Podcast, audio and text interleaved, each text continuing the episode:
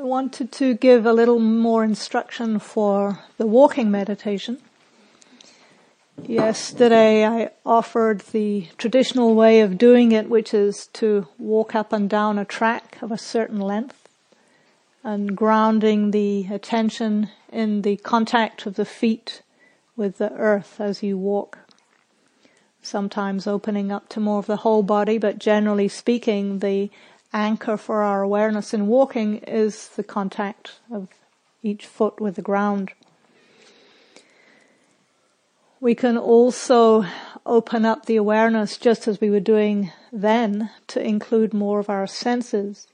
And we can do this in quite a formal way. So you're experimenting with connecting first to the physical sensations in the body, and then to seeing, and then to hearing. So when you walk the first length of the track, you're opening up to physical sensations anywhere in the body, not just the soles of the feet.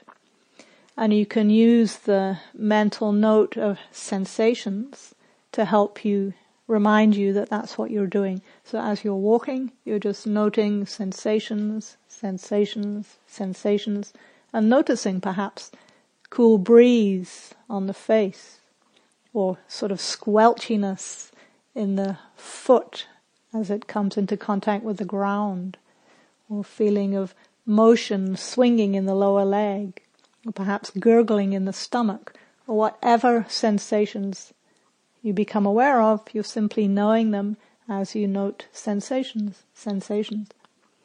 When you come to the end of the track, you stop, slowly, mindfully turn around, and on the next pass of the track, you open up to hearing, to sounds. So again, you can use the mental noting of hearing, hearing, and as you walk, receiving whatever the sounds might be. Bird sounds or clanking pots in the kitchen or whatever. Again, you don't need to identify them. You might also notice when the mind tends to get lost in the sound. Oh, that is clanking in the kitchen. I wonder what that sound is. I wonder what we're having for lunch. Oh, I hope it's such and such. Come back, just the sound. Then the third pass of the track, we can do seeing.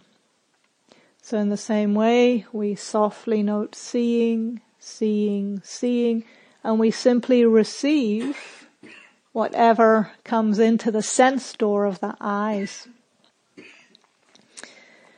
And this seeing is different than looking. So we're not gawping around, connecting with whatever takes our fancy, but it's more a soft gaze, a receptive, seeing more on the level of textures and colors and shapes and forms, rather than identifying specific objects of what's being seen.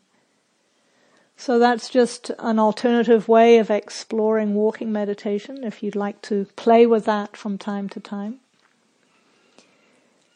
Also, just to name that sometimes with the walking it's easier to get lost or distracted, partly because one, for some people, it's incredibly boring.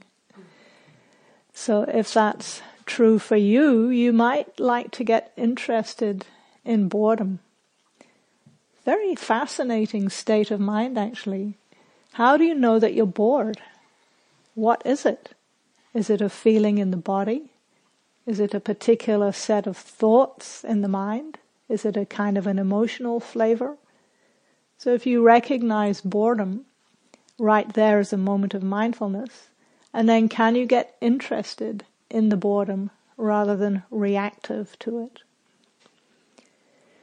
Likewise, because when we're walking, we are open to more of the sense doors, we're open to more stimulation, it's easier to get lost by what we're seeing, hearing, and so on.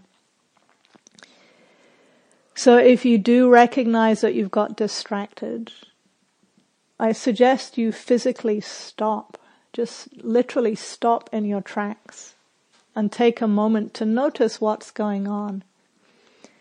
And in the service of reconnecting with your experience, there's three questions that I like to use to help re-establish mindfulness. The first one is what's happening in the body right now. So you can do that right now. As you ask that question, what's happening in the body right now? What sensations are you aware of? So you're taking just like a quick snapshot of the body. And then the second question is what's happening in the mind right now? So again, you're just taking a moment to notice thoughts, perhaps emotions or moods, or different mind states, qualities of mind. So again, it's just that very quick snapshot. What are you aware of in your mind right now? And then the third question is zooming out a bit and noticing, how am I relating to this experience? Or what's the attitude in the mind about it?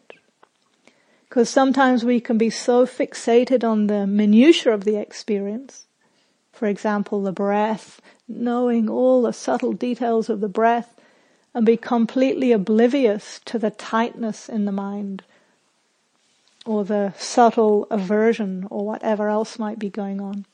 So that third question, how am I relating to this experience, or what's the attitude in the mind, can reveal a subtle or not so subtle background aversion or resistance, or perhaps wanting, leaning forward, or perhaps spacing out or dullness.